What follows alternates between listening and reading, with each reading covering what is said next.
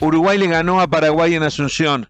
Uruguay espera a Venezuela en el Estadio Centenario. Vamos a estar analizando lo que puede pasar y vamos a estar escuchando lo que opinan dos figuras de esta selección, como Federico Valverde y Josema Jiménez. Todo esto en nuestro micrófono celeste para Footbox Uruguay. Footbox Uruguay con Sergio Gorsi, podcast exclusivo de Footbox. Y finalmente ha pasado la fecha de la eliminatoria y ya, sin darnos cuenta prácticamente, se viene la decimosexta. La anterior fue la decimoquinta. Y nosotros estamos analizando qué es lo que puede pasar. Uruguay quedó quinto, estaba séptimo, pero era todo, todo estaba en un punto de distancia. Esto es lo que hay que entender. Es decir, en un punto de distancia estaba Uruguay que estaba séptimo, pero Chile que estaba igual que Uruguay no estaba séptimo, estaba sexto por diferencia de goles, no por puntos. Y encima nuestro estaban Perú y Colombia eh, por un punto, apenas por un punto. Entonces cualquier cosa que pasara iba a generar modificaciones en la tabla de, posiciones. Y pasó, y pasó tal vez lo, lo menos pensado para algunos que la ven de afuera. Porque de los cuatro equipos que compiten por, esos, por ese lugar y medio, porque a esta altura es por el cuarto puesto, ya que Argentina, Brasil y creo que Ecuador también están en el Mundial. Eh, entonces es el cuarto puesto y la posibilidad de repechaje. Eh, de los cuatro equipos que competían por ese lugar y medio, por esos dos puestos, eh, ganaron los dos de visitante y perdieron los dos que eran locales.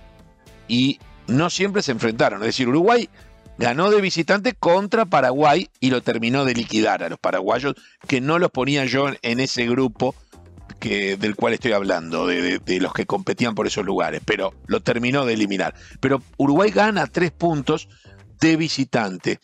Y por otro lado, Chile, que era local, pierde como local ante una Argentina que nada tenía que ver en esto, porque ya está clasificada, pero bueno, pero Chile de local deja pasar una oportunidad histórica ante una Argentina sin Messi, una Argentina sin técnico por COVID, con alguna otra ausencia, y después de haberle hecho de todo y después de, haberlo llevado a Calama, a la altura, el calor, en fin, este, de nada le sirvió a Chile. Por otro lado, el otro que logró un triunfo como visitante fue Perú y se acomodó, está cuarto. Perú logró una importante victoria contra un rival directo, contra Colombia, que todos pensábamos era el que podía aprovechar este partido en Barraquilla. Entonces, Colombia y Chile ven complicada su situación, mientras que Perú y Uruguay respiran.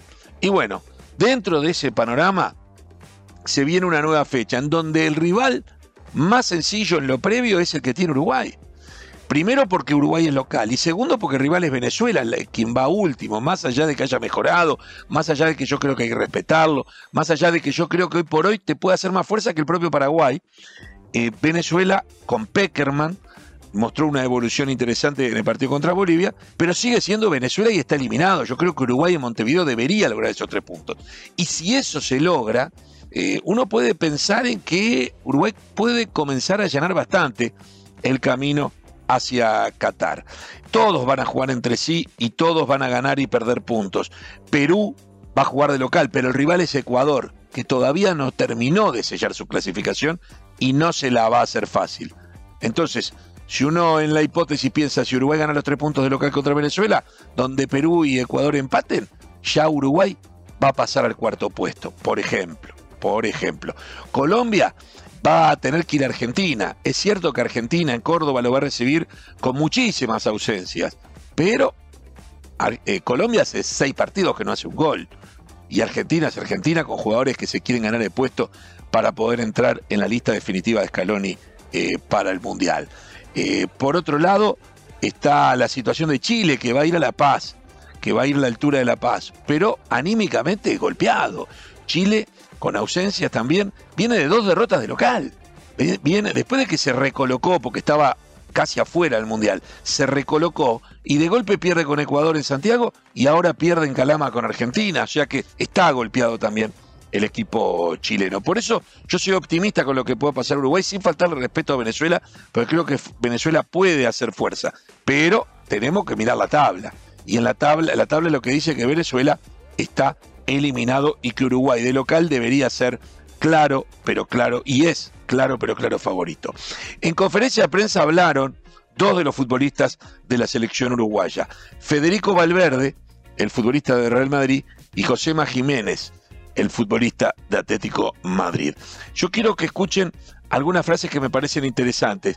Por ejemplo, Federico Valverde habló sobre qué puede haber cambiado con respecto a lo que era su experiencia con el maestro Tavares de tantos años y ahora con Diego Alonso, el flamante técnico que debutó con victoria.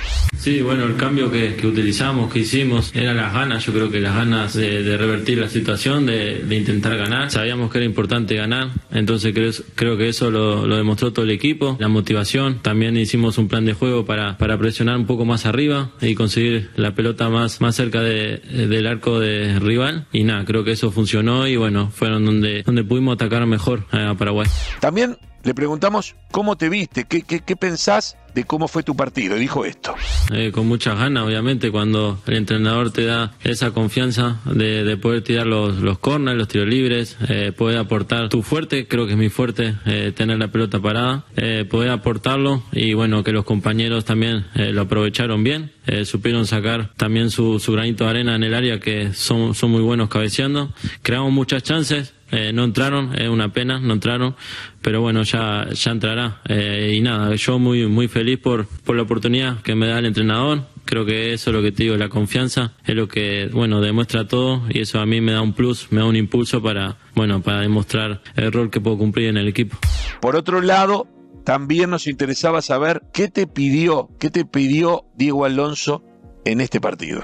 Bueno, el entrenador me pedía que, me metiera al medio y pudiera buscar los espacios al lado de los interiores de Paraguay, que pudiera conseguir la pelota y bueno, y ya atacar rápido. Eh, salió bien, lo hicimos bien, eh, no solo también, no solo mío, eh, también es parte de, Mati y Rodri, que son los que hacen llegar la pelota atrás de los medios de Paraguay. Lo hicieron bien y creamos muchas chances de esa forma.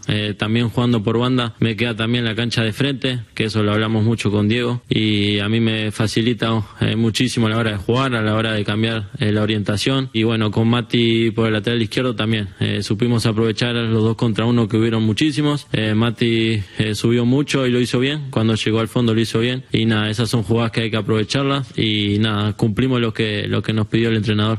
Y por último, con Federico Valverde nos interesa saber qué piensa que puede llegar a pasar contra Venezuela. Con muchas ganas, eso primero que nada. Entrenando bien para, para intentar ganar otra vez, para buscar la victoria contra Venezuela sabemos que es importante, sabemos que eh, la victoria Paraguay, si no lo podemos eh, repetir el martes, no va a servir de mucho. Tenemos que aprovechar que jugamos de local, que tenemos el apoyo de la gente, demostrar todos los jugadores que estamos preparados para todo, para ganar, eh, para buscar la victoria, para buscar la clasificación, para buscar el objetivo. Y nada, y yo por mi parte aportar lo mismo que el otro día, tomar el rol de llevar la pelota hacia los delanteros, intentar de generar mucho juego y conseguir ataques, abrirle la cancha para que Venezuela, bueno, deje espacios por medio y poder atacar y nada, y aportar lo, que mejor sé.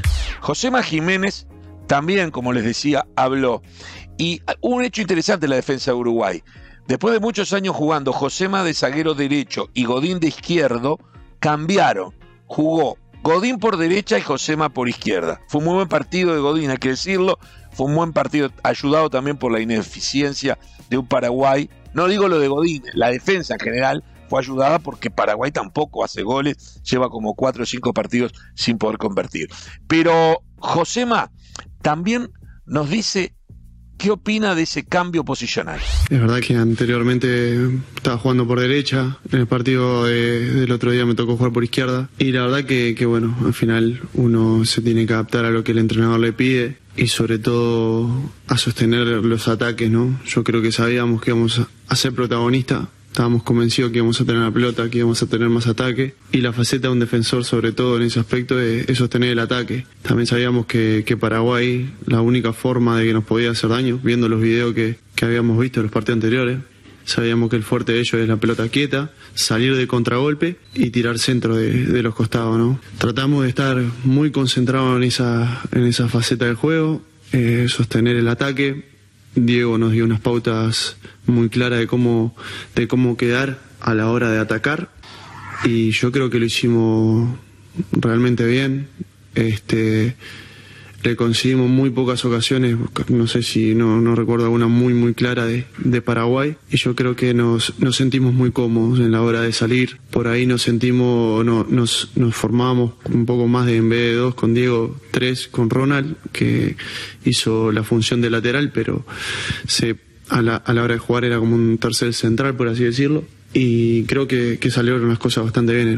También nos habla de lo que es para él, lo que significa después de tantos años con el maestro Tavares, este nuevo ciclo con Diego Alonso. Con Diego, Diego estamos trabajando muy bien, nos está dejando las cosas muy claras, táctico todos los días, eh, cosas muy puntuales. Yo creo que si él tuviera más tiempo de trabajar, por ahí nos da más, más herramientas para poder enfrentar los partidos, para poder atacar a los rivales, para poder sostener los ataques, para poder combinar mejor. Pero claro, en pocos días te da las herramientas suficientes como para poder hacer un buen partido.